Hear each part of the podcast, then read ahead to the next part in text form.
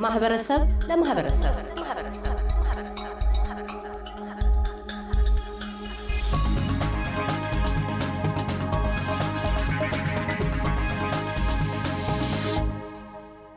ዳበሳ ዋቅጅራ ቀደም ባለው የመጀመሪያው ክፍል የህይወት ጉዟቸው ወግ ውስጥ ከውልደት ቀያቸው ጥቁር እንጭኒ እስከ ኢትዮጵያ ቴሌቪዥን የጋዜጠኝነት ሙያ አስተዋጽኦቻቸውና እንደምን በጥርጣሬ መነጽር መታየትን እንደጀመሩ አውግተውናል። ወደ ቀጣዩ ክፍል ያመራ ነው ጥርጣሬው ለስራት አልፎም ለስደት እንደምን ሊዳርጋቸው እንደበቃ ነው።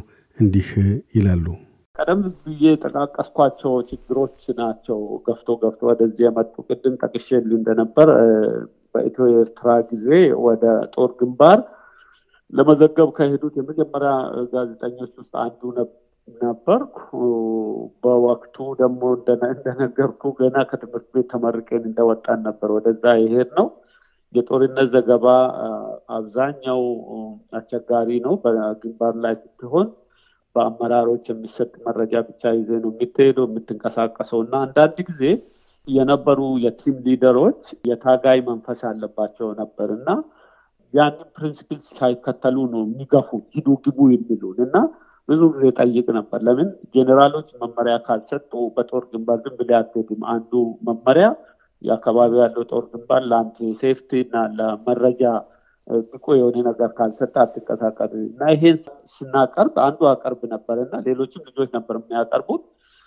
ምን ነበረ label ተጀመረ። ይሄ ጦርነት ኢትዮ እና ኤርትራ ነበር እና በወቅቱ ኦኔግ ከሻቢያ ጋር አብሯል የሚል ጭምጭምታ ስለነበረ ኦሮምኛ ተናጋሪ ከሆንክ ወዲያውኑ የኦኔግ መንፈስ ነው ያለበት። ጦርነቱን የኢትዮጵያ መንግስት ጦርነት የሚያካሄደውን አይደግፍም ለሻቢያ ያዳላል የሚል ነገሮች ውስጥ ውስጥ ይሄዱ ነበሩ እና በተለያየ ጊዜ ግምገማ ይመጣል። የኦነግ አመለካከት አለብኝ ምናምን ስሉኝ ነበሩ እና እኔ በወቅቱ የምከራከረው ከኦነግ ጋር ግንኙነት የለውም ይሄ ሙያዊ ነው በሚል ይከራከር ነበር። በኋላ አንድ ወር ተኩል ከሰራም በኋላ በግምገማ ከአካባቢ እንድንሄድ እኔና እንደ አማርኛ ዘጋቢ ልጅ ነበረ እሱ አብሬ ከቦታው እንድንሄድ እና ኢትዮጵያ ቴሌቪዥን ወደ አዲስ አበባ እንድንመለስ ተደረገ። ልክ ያ መመለሱ ደግሞ ተከታታይ ክትትሎች ነበሩ። ከዛ ቀጥሎ በየሚሰራቸው ስራዎች ላይ ኃይል ተጽዕኖ ያደርጉብኝ ነበረ፣ ይከታተላሉ እና በዚህ በዚህ እየሄደ ወደ ሁለት ሺህ ገባን። ሁለት ሺህ ሁለት አካባቢ ኦሮሚያ ውስጥ ብዙ የተቃውሞ ነገሮች እነሱ ነበረ። አሁን ያንን በመዘገቡም አንዱ አስቸጋሪ ነው። ዜናውን ስትዘግብ የምትወስዳቸው ሳውንድ ባቶች አሉ። መንግስትን ታጋልጣለህ፣ እንዲህ ታረጋለህ፣ እንዲህ ታረጋለህ የሚሉ ነገሮች መጡ። እስከ ሁለት ሺህ ሁለት አዲስ አበባ ውስጥ ተቃውሞዎች ነበሩ። በዛ ላይም የነበሩት ላይ ተሳትፈሃል የሚል ነገር ውንጀላ ነበረ። እኔ በእርግጥ አልተሳተፍኩም።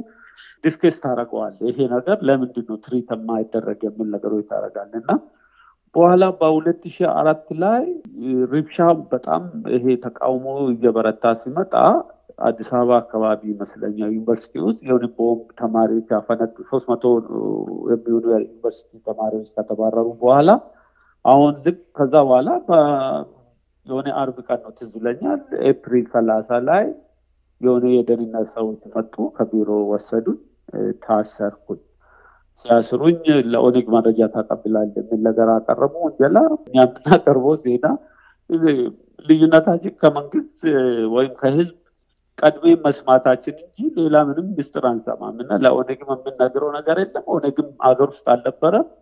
ምንም መረጃም አልተገኘም። እነሱ ሆን ብሎ ስራ አስቀመጡ። እኔና አንድ ጓደኛ የነበረ ሽፈራ የሚባል ከኢትዮጵያ ቴሌቪዥን የመጀመሪያ የመንግስት ጋዜጠኞች ከመንግስት ጋዜጠኞች የታሰርን እነሱ ነን። እና ያ ነገሩ ሲንከባለል ሲንከባለል እስከ ሁለት ሺህ ሰባት ፊት two thousand five እንትን ያደረገ ጊዜ ነበረ። ሌሎች የነፃ ጋዜጠኞችም ታሰሩ። ሪብሻው አልቆመም። ይሄ ሁሉ ነገሮች እየተባባሰ ሲመጣ ሁለት ሺህ ሰባት ላይ ፍርድ ቤቱ ሶስት አመት ካንገላታን በኋላ ነፃ አሰናበተ። ነፃ ከተሰናበትኩ በኋላ ወደ መስሪያ ቤት ተመልሼ ኢትዮጵያ ቴሌቪዥን ወደ ስራ መልሱ። ያን የታሰርኩት በዚህ ተወንጅልዬ ነው። አሁን ከሶስት አመት በኋላ ፍርድ ቤት በነፃ ለቆኝ ስላቸው ቴሌቪዥንም እምቢ አለ። ከዛ ክትትሉም በዛ ቀጥሎ እንግዲህ ቤት ይወጣለሁ ገባለሁ። የሚከታተሉ ደህንነቶች ነበሩ። እኔ ጋ የሚመጡ ሰዎችን ይጠይቃሉ። ለምን ትሄዳላችሁ የሚል ነገሮች አሉና በቃ ሁኔታው በጣም የማይመች መሆኑ ሳይ ወደ ከአንድ ወር በኋላ ማለት ነው ከእስር ቤት ከተፈታው በኋላ ወደ ሜ አካባቢ ወደ ኬንያ ሄድኩ። በቃ ምክንያቱም ያስሩ መልሶም አስሮ እንደገና ሶስት ዓመት ያስቀምጠዋል። ቤተሰብ እንገላታል። ፊት የለም። በዛ ውስጥ ምን እንግዲህ ምንም መልካም ነገር ስላልታየኝ እኔ በቃ ለቅቄ ወጣ ወደ ኬንያ ወጣው ማለት ነው ሁለት ሺህ ሰባት አካባቢ ወደ ኬንያ እንዴት አድርገው ሊወጡ ቻሉ? በምን መንገድ ወጡ? የኬንያ ህይወቶስ ምን ይመስል ነበር? ምን ያህል ጊዜ በጥገኝነት ጥየቃና በስደተኝነት ህይወት ቆዩ ኬንያ ውስጥ? ወደ ኬንያ የምትሄድበት መንገዶች ብዙ ናቸው። እኔ የሄድኩበት አንዱ ኢሌጋል በሆነ መንገድ ድንበሩን አልፌ ወደዛ መግባት ነው። ያንን ተከትዬ አንዳንድ አስቸጋሪ ነበሩ። ግን በስራ አጋጣሚ በፊት ሰሞ ያለ ምናምን ስለማውቀውና ጓደኞች እዛ አካባቢ ስለነበሩኝ ብዙም አልከበደኝም። የተወሰነ ጊዜ እንትን ካልኩ በኋላ ወደ ኬንያ ሄድኩ፣ ገባው። እንግዲህ ምን ነበረ information ኖች share እናደርጋለን። አንዳንዶቹ ልጆች እንሄዳለን እዛ UNHCR አለ ይረዳናል የሚል ነገሮች እንጂ በተጨባጭ ብዙም የምናውቀው ነገር አልነበረም። እዛ ከደረስኩ በኋላ የተወሰነ information ሰበሰብኩ። እዛ ያሉ ሰዎችን ረዱን እና UNHCR ሄደን ተመዘገብን። እነሱ ወደ ካኩማ ወይ ወደ ዳዳብ የሚባል ካምፕ ሂዱ አሉን። እኔ በወቅቱ ምክንያቱም ሙያ ላይ በጋዜጠኝነት ሙያ ላይ ስለተሰማራው easily identify እሆናለው። የኢትዮጵያ መንግስት ደግሞ ልክ እኔ እዛ ሲደርስ የሁለት የኦሮሞ ስደተኞችን ጠልፎ ወስዶ ነበረ። ተስፋውን ጨመዳ የሚባል እና ሌላ መስፍን አበበ የሚባል ጓደኛውን ያ ነገሮችን አነሳው። የኔ case ኦችም በዓለም አቀፍ ሚዲያዎችም ሲዘገብ ነበረ። አምኒስቲ፣ Human Rights Watch ም፣ Reporters Without Borders፣ ጀርመን ሁሉም ዘግቦ ስለነበር website ላይም ነበሩ። የሚዲያዎችን በብዛት ዘግቦ ስለነበር እነዛን document አቀረብኩላቸው። አሁን ወደ ካምፕ ከሄድኩ easily የኢትዮጵያ መንግስት በሰላዮቹ ጠልፎ ሊወስደን ይችላል እና ለደህንነት ጥሩ አይደለም ብዬ ተከራከርኩ። ከዛ በኋላ ከተማ ውስጥ እዛ ናይሮቢ እንድቆይ ፈቀዱ። ነገር ግን እዛ ስትቆይ ችግሩ ራስን ችለህ ነው የምትኖረው። ወደ ካምፕ ከሄድክ የተወሰነ የ UNHCR ድጋፍ ታገኛለህ። ከተማ ውስጥ ከሆንክ እነሱ ID ብቻ ነው የሚሰጡ ID እዛ ተመዝግቤ mandate እስክታገኝ ጊዜ ይወስዳል። ትንሽ የኛ እንግዲህ ከሌላኛው በወቅቱ የኢትዮጵያ መንግስት ጋዜጠኞችን በጣም ያስር ስለነበረ ዓለም አቀፍ ደረጃ እንትኑ attention ኑ በጣም ከፍ ያለ ነበር። ቶሎ ወረቀት ሰጡን። መጀመሪያ asylum ይሄ asylum ጠይቆ እሱ ብዙ ሁለት ወር ምናምን ገደማ ከቆየ በኋላ interview ተደረግ በዛ mandate የሚሉ ወይም እንደ refugee refugee የሆነ ኬንያ ውስጥ መኖር የሚያስችል ወረቀት ይሰጣል። እሱ ተሰጠን። እሱም ብዙ አያስተማምንም refugee ም ብትሆን anytime መንግስት ሊጠልፍ ስለሚችል ለ protection ደግሞ እንደገና ማመልከት አለብኝ። ለ protection አመለከትኩ። እሱ ላይ process እያለው ባለቤቴ ኢትዮጵያ ቴሌቪዥን ትሰራ ነበረ። እሷ እሷን ደግሞ አሰሯት። እዛ ታሰረች። እኔ እዚህ ነኝ። አሁን የት እንደሄድኩ ስለማያውቁ እነሱ ምንድን ነው የሚሉት በወቅቱ የኦሮምኛ ክፍልን ከኢትዮጵያ ቴሌቪዥን ዘግቶ ነበር እና ነገሮች ሲዘገቡ ስለነበር ያንን እሷን ለኔ ልካ እኔ ደግሞ ሌላ ቦታ ሆኜ እንደምዘግብ አድርጎ ነው እሷን ያሰሯት። ለእኔ ፈተና ነበር። ባንክ በጣም አስቸጋሪ ጊዜ ነበር። ምክንያቱም ሶስት ልጆች ነበሩ። እሷ ናት የምታሳድጋቸው። እኔ ስደት ላይ ነኝ። አሁን እሷ ስትታሰር responsibility የሚወስድ ሰው የለም። አሁን እኔ እንግዲህ አንዱ መመለስ ነው ያለ ቻንስ የነበረ በወቅቱ። ከተመለስኩ ደግሞ እኔን አስሩኛል፣ እሷንም አይፈቷትም እና ምንም አልጠቅምም፣ በልጆቹም አልጠቅምም የሚል ውሳኔ ወሰድኩና የተለያየ እርዳታ የሚሰጡ አሉ። እነዚህ በጋዜጠኝነት ሙያ ዙሪያ የሚረዱ የጋዜጠኞች ማህበሮችን ግንኙነት አደረግ ነበረ። እነሱ የተወሰነ ድጋፍ አረጉልኝ እና ልክ ራሴ እንደወጣሁት ልጆችንም በሌሎች ሶስቱን ልጆች በሰው አማካኝነት ወደ ኬንያ ለመውሰድ ወሰንኩ። እንግዲህ ፍርድ ቤቱ እሷ ታስራ ሶስት ወር ምናምን ፖሊስ ጣቢያ ቆየች። at least በዋስትና ይፈቷታል የሚል ውስጥ እንትን ነበረኝ። አልፈቷትም። ልጆቿ በወቅቱ የእድሜያቸው ምን ያህል ነበር? የመጀመሪያዋ ስምንት ዓመቷ ነው። ስምንት ወይ ዘጠኝ አካባቢ ነው የምትሆነው። ሁለተኛ ትንሹ ልጅ አምስት ዓመት ነው። ሌላኛው ደግሞ የዘመን ልጅ ነበረች። እሷ ወደ አስራ አራት አስራ አምስት አካባቢ ናት። እነዚህ ናቸው ልጆች እና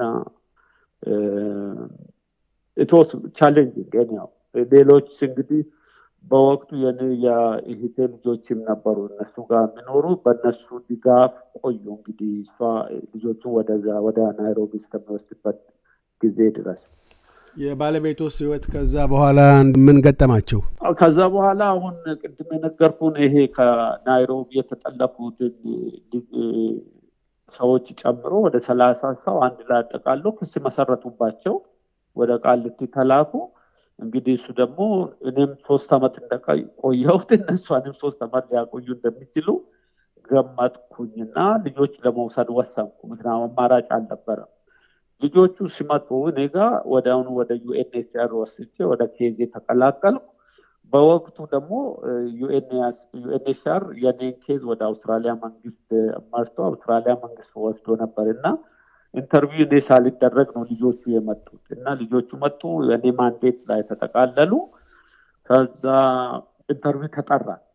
በዚሁ መሀል interview ተጠራ። interview ጊዜ አልወሰደም። አውስትራሊያ መንግስት ከልጆች ጭምር እኔ ወሰደ።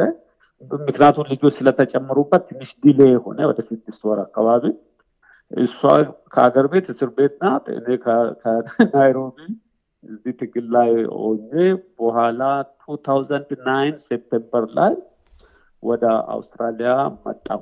አድሌድ አረፍኩ። ህይወት ሀብዬ እዛ ጀመርኩ። የአቶ ዳበሳ የህይወት ጉዞ ትረካ በዚሁ አለበቃም። በለጣቂው የማጠቃለያ ክፍል ስለ አውስትሬልያ ህይወት ጅማሮ፣ የባለቤታቸውን የፍርድና ይግባኝ ስሚ፣ የቤተሰብ ዳግም ውህደትና የወደፊት ትልሞች አሰናስለው ያስደምጣሉ። እያደመጡ የነበረው የኤስቢኤስ አማርኛ ፕሮግራምን ነበር። የፕሮግራሙን ቀጥታ ስርጭት ሰኞና አርብ ምሽቶች ያድምጡ። እንዲሁም ድረገጻችንን በመጎብኘት on demand እና በ SBS mobile app ማድመጥ ይችላሉ። ድረገጻችንን SBS dot com dot au Amharic ን ይጎብኙ።